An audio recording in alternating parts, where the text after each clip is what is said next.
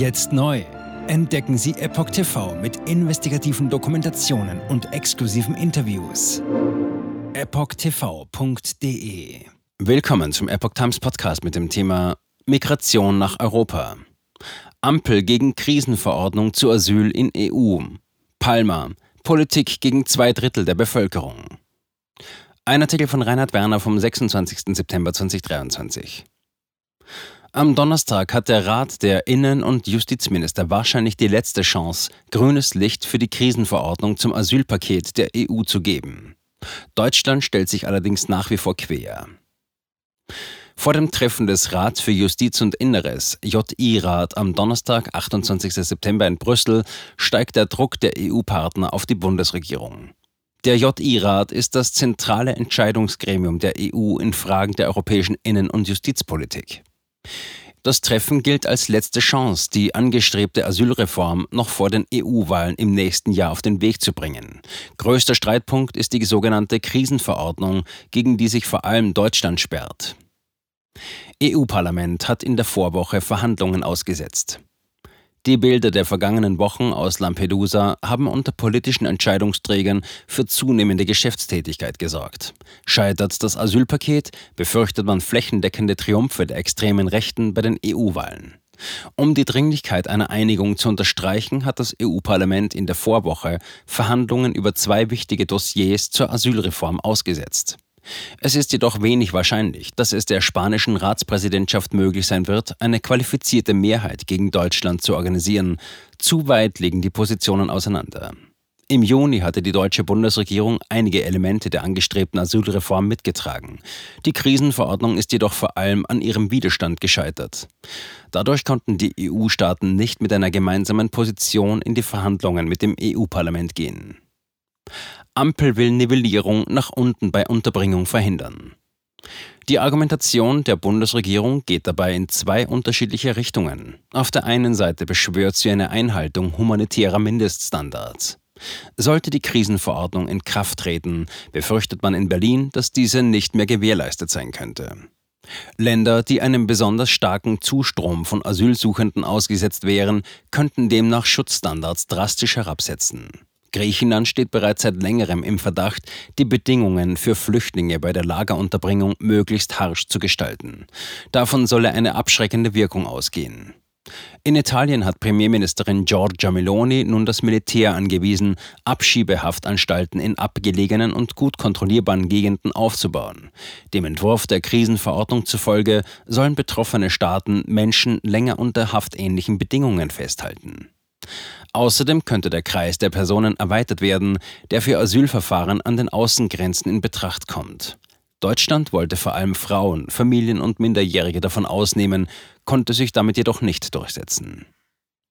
Baerbock. Krisenverordnung würde zu viele unregistrierte Flüchtlinge nach Deutschland bringen.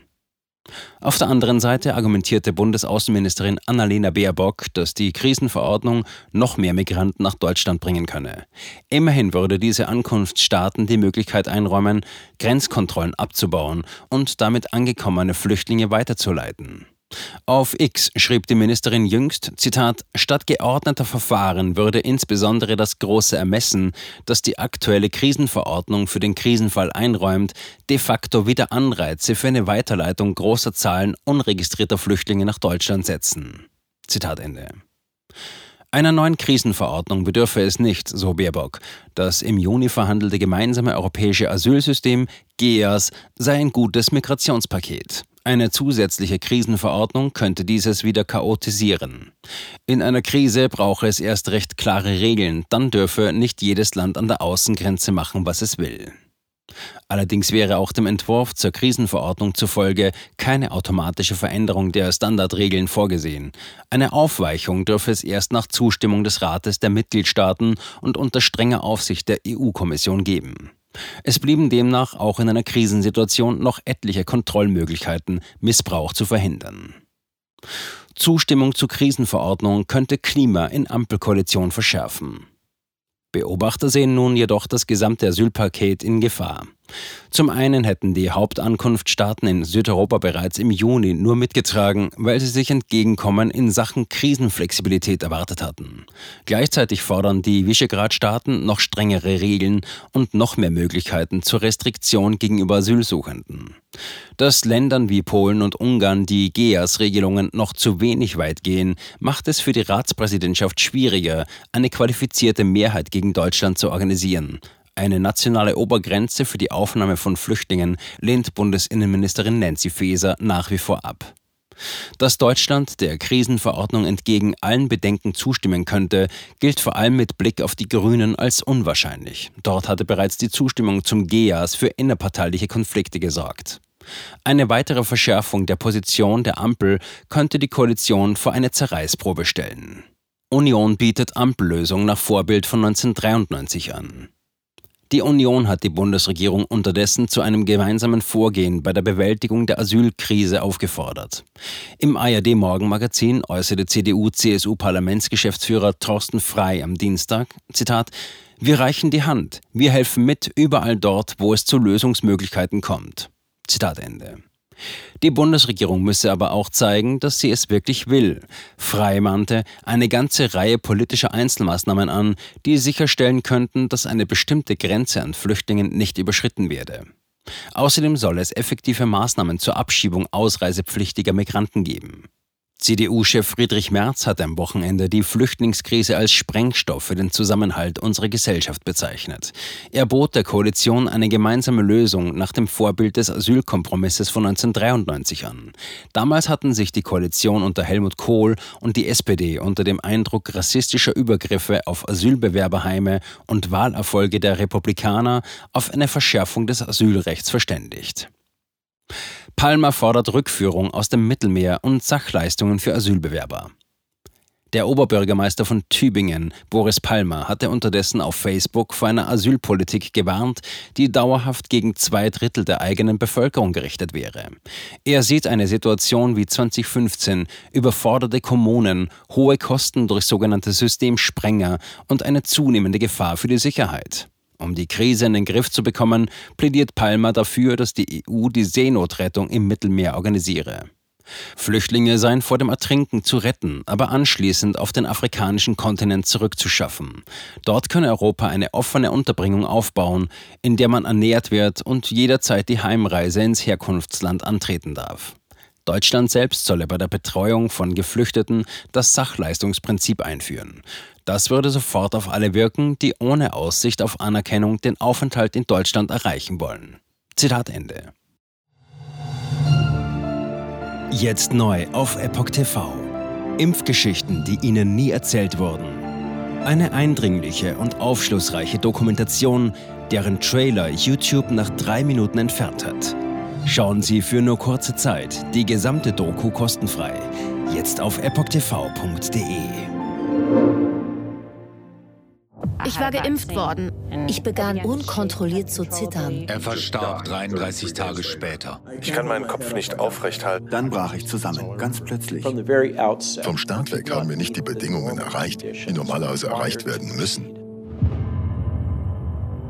Es handelt sich um eine Tragödie von beispiellosem Ausmaß. Aber die Bundesregierung und Behörden tun so, als sei alles in bester Ordnung. Wir suchten ein nahegelegenes Krankenhaus auf. Sie behandelten sie, als sei sie verrückt. Ich sehe das als einen ernsten Kampf, den Zusammenbruch der bürokratischen Strukturen zu korrigieren. Ich glaube, viele Menschen wissen auch gar nicht, dass sie einen Impfschaden haben. Umfassende Datensätze, die zeigen, dass wir einen Anstieg der Fehlgeburten um nahezu 300 Prozent ausgehend von ihren eigenen Daten hätte Pfizer 2021 vom Markt genommen werden müssen. 300 Prozent bei Krebserkrankungen. Acht Seiten lang Krankheiten, die direkt mit dem Impfstoff in Verbindung gebracht werden. Eine Reihe diverser unerklärter Symptome. Und sie nahmen um mehr als 1000 Prozent zu.